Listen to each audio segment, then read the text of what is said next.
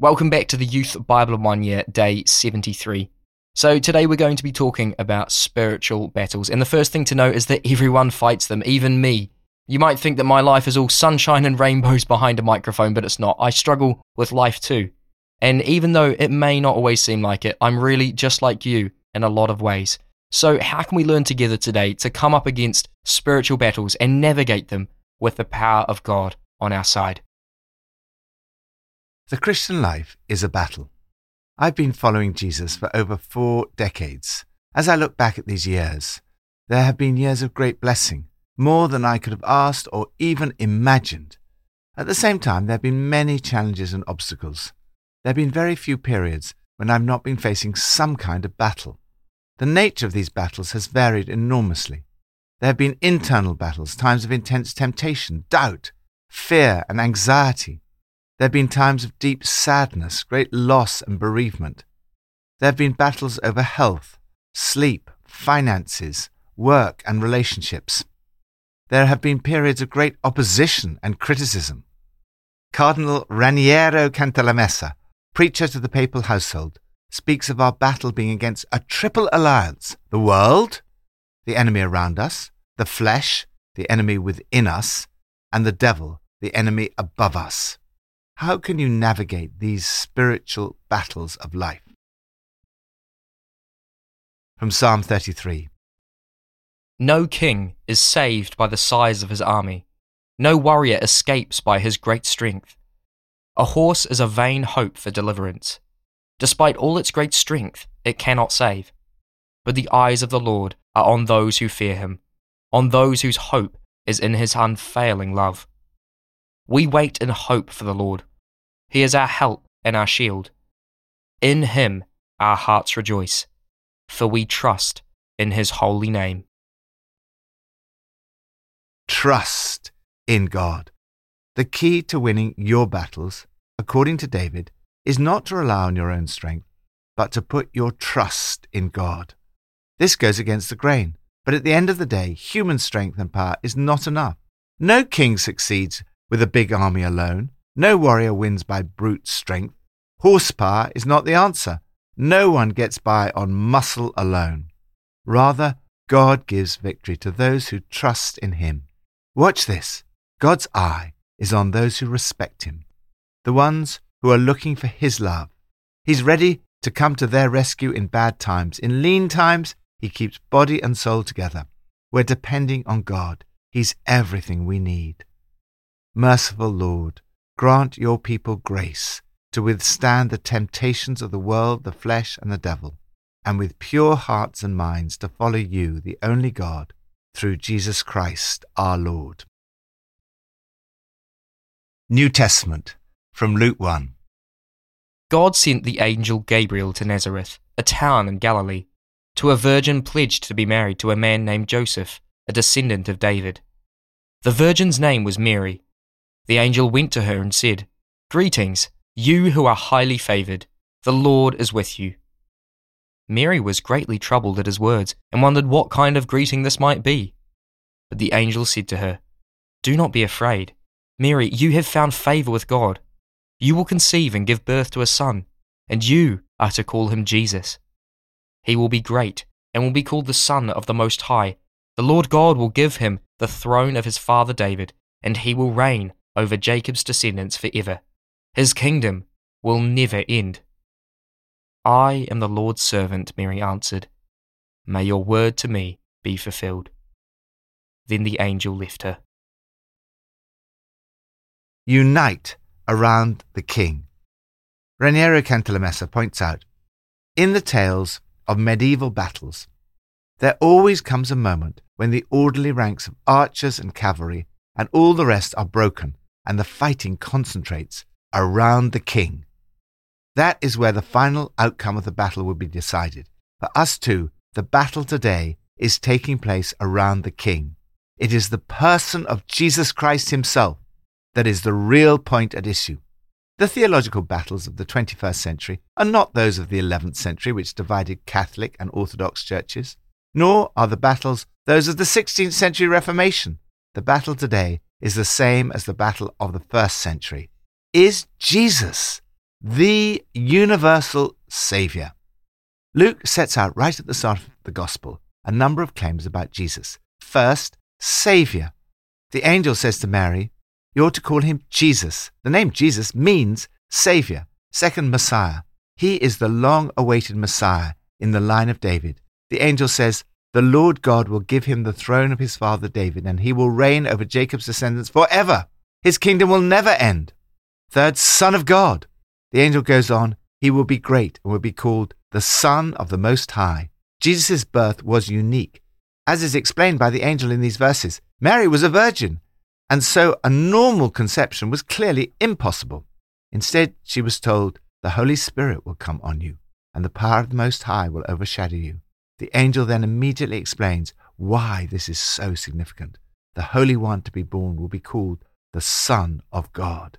We see here how Jesus is both fully human, born in the normal way, and yet also fully God, conceived by the Holy Spirit. Christians from all churches, Catholic, Orthodox, Protestant, and Pentecostal, believe in Jesus as our Saviour, the Messiah, and the Son of God. To be a Christian is to be a follower of Christ.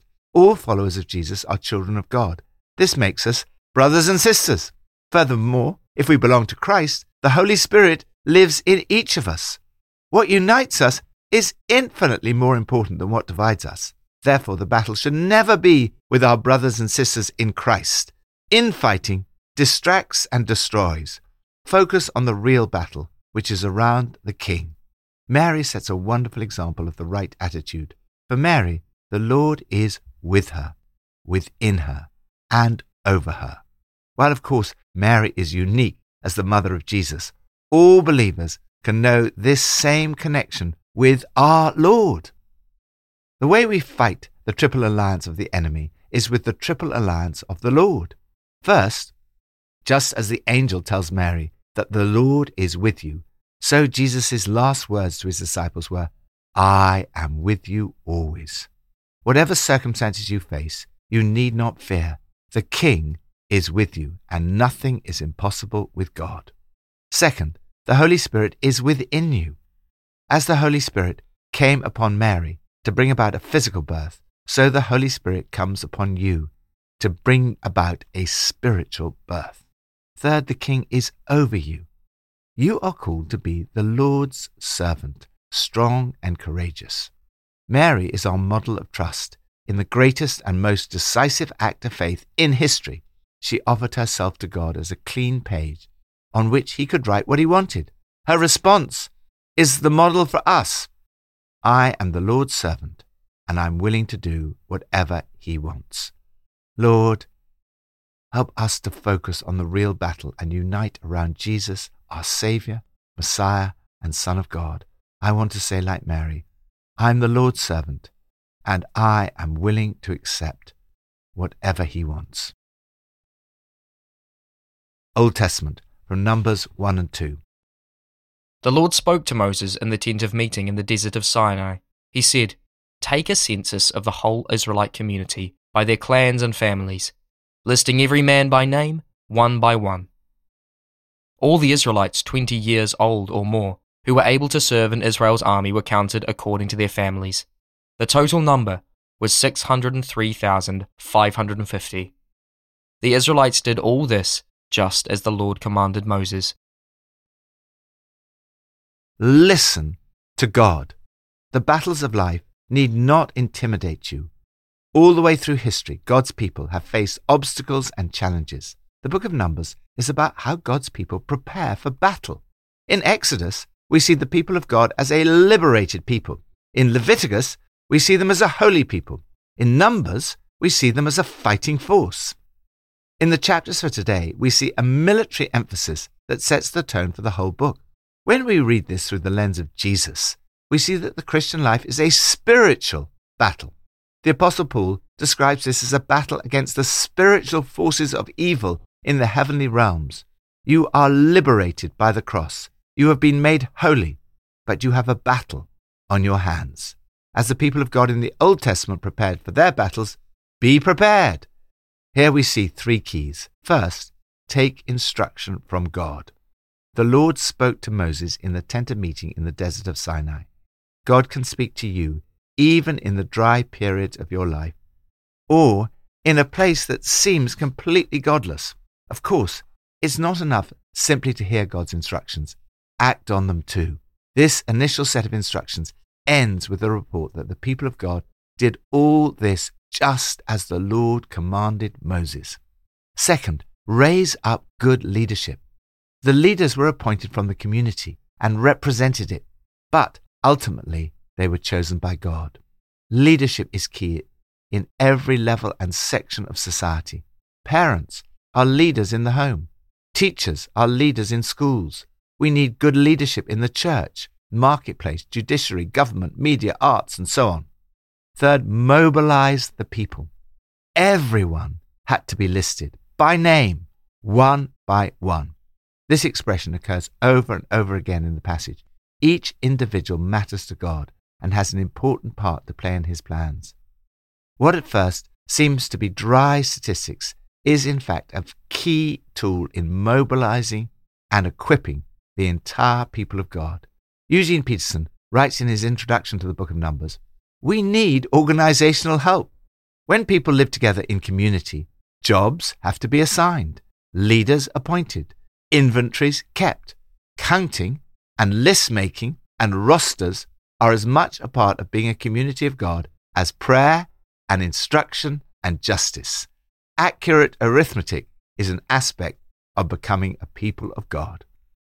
Lord, I pray that you would raise up good leadership, both in the church and in society, and that you would mobilize your people for the battles ahead. Pippa adds, I'm fascinated by Mary. What an extraordinary person she must have been. To be told you're going to have a baby is a pretty awesome experience. But when you are young, unmarried, and a virgin, to be told you're carrying the Son of the Most High would seem impossible and terrifying. To be unmarried and pregnant in that society was such a terrible thing. Her total faith and acceptance of God's will is extraordinary. You would think that she'd have been worried about her own reputation, would have jeopardized her marriage to Joseph, hurt her family, and her life itself would have been in danger. But she simply said, I am the Lord's servant. May your word to me be fulfilled. Before we pray, my encouragement to you today is to take a 15 minute prayer walk. And don't take your phone or any other distractions. Maybe just take the keys to your house uh, and go for a walk around the block and talk to God uh, as you walk.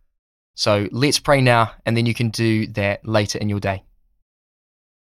Lord, thank you that you are beside me always. Thank you that whatever circumstances I face, I don't need to fear. Because you are with me, and nothing is impossible with you. I ask your Holy Spirit to fill me and empower me to come up against any opposition I may face today. In Jesus' name, amen.